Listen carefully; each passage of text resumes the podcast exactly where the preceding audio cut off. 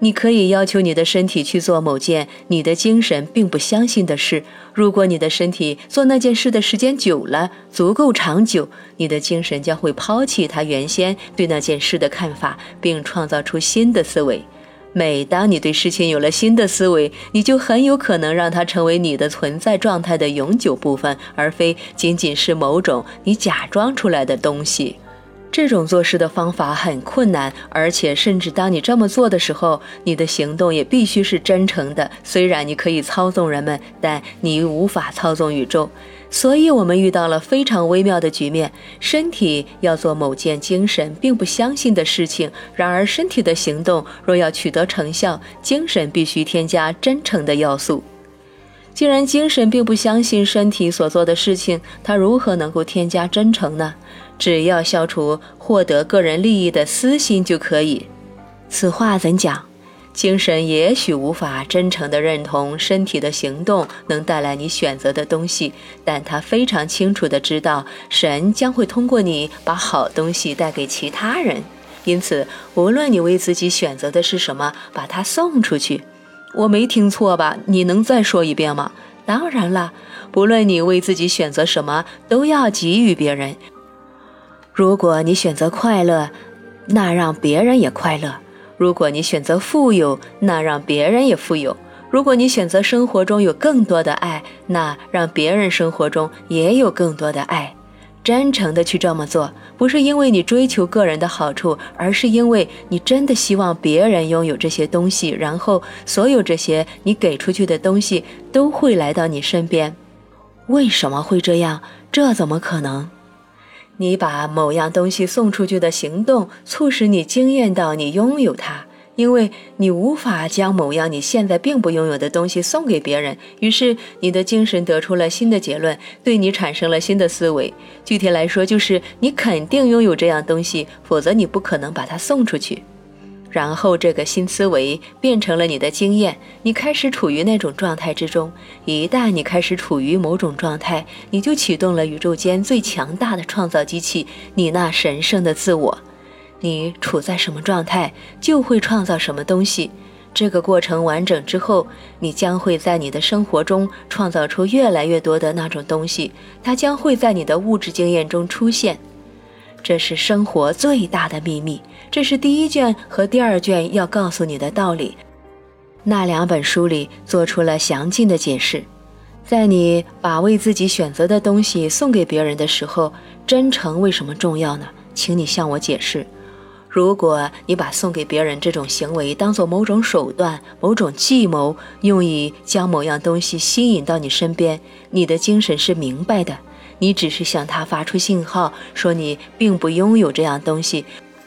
由于宇宙无非是一台巨大的复印机，以物质的形式复制你的思维，所以那个信号将会变成你的经验。也就是说，你将会持续经验到并不拥有它，无论你怎么做。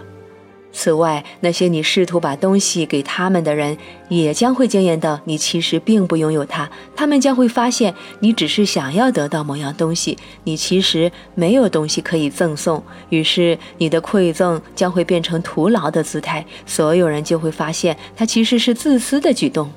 你将要推开的，正是你渴望吸引的东西。然而，当你将某样东西送给别人，是出自纯洁的心，因为你发现他们想要它、需要它、应该拥有它，那么你将会发现你拥有它，可以把它送出去。这是一个伟大的发现，尼尔，这是真的，确实是这样。我记得从前有段时间，我的生活不是很顺利。那天我抱着头，心里想：我没有多少钱，也没有多少食物，不知道下顿饭该去哪里吃，房租该怎么交。那天晚上，我在公共汽车站遇到一对青年男女。我当时去车站取包裹，他们在长椅上相拥而坐，用外套裹着身体御寒。看到他们，我心生怜悯。我想起从前的光景，当我们年轻时也是这样游手好闲，到处晃悠。我走到他们面前，问他们是否愿意到我的地方去，在温暖的火堆旁边坐下来，喝点热巧克力，也许还可以把沙发床打开，好好的休息一晚。他们睁大眼睛看着我，就像圣诞节早晨的孩子。于是我们就到我家去了。我给他们做了顿饭。我们三个人已经很久没吃过这么丰盛的饭了，食物一直都在那儿，冰箱是满的。我只是伸手进去，掏出我原先塞到后面去的东西。我炒了一锅大杂烩，简直是好吃的不得了。我当时记起，我还想这些东西都是哪里出来的。第二天早晨，我甚至请那两个孩子吃了早餐，送他们上路，把他们送到公共汽车站后，我从口袋里掏出一张二十美元的钞票递给他们。这也许能帮到你们，我说。接着拥抱了他们，与他们道别。那一整天，不对，那整个星期，我觉得自己的处境没那么糟糕了。我从来没忘记那种经验，它让我的精神面貌和我对生活的理解发生了微妙的变化。自那以后，我的处境逐渐改变。今天早上，我看着镜子中的自己，发现了某件非常重要的事情：我照样活得好好的。这是个美好的故事。你说的对，事情恰恰是这样。所以，当你想要某样东西时，把它送出去，然后你将不再需要它，你将立即惊艳到你拥有它。从那以后，剩下的就是程度问题了。从心理层面而言，你将会发现增添比无中生有容易得多。我觉得你刚才说的话非常深奥，你能将这个道理和我先前的问题联系起来吗？它们之间有关系吗？你知道的。我想说的是，你已经拥有那个问题的答案。现在你认为你并不拥有答案，你觉得你若拥有答案，便会拥有智慧，所以你来向我寻找智慧。然而，我告诉你吧，只要处在智慧的状态中，你就会拥有它。进入智慧状态的最快方法是什么呢？让别人处于智慧的状态中。你想要选择这个问题的答案吗？把答案送给别人。所以，现在我要问你这个问题，我会假装我不知道，然后你来给我答案。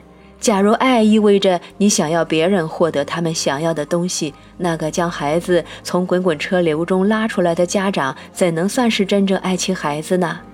我不知道呀，我知道你不知道。如果你认为你知道，那么你的答案将会是什么？好吧，那我会说，家长确实想要孩子获得孩子想要的东西，也就是活着。我会说，孩子并不想死，只是不懂得在车流中乱走会导致死亡。所以，冲出去把孩子抱起来的家长根本就没有剥夺孩子实现其意愿的机会，他无非是明白孩子真正的选择、最深的欲望而已。这是个非常好的答案。假如真是这样的话，那么你既然是神，应该阻止我们伤害我们自己啊！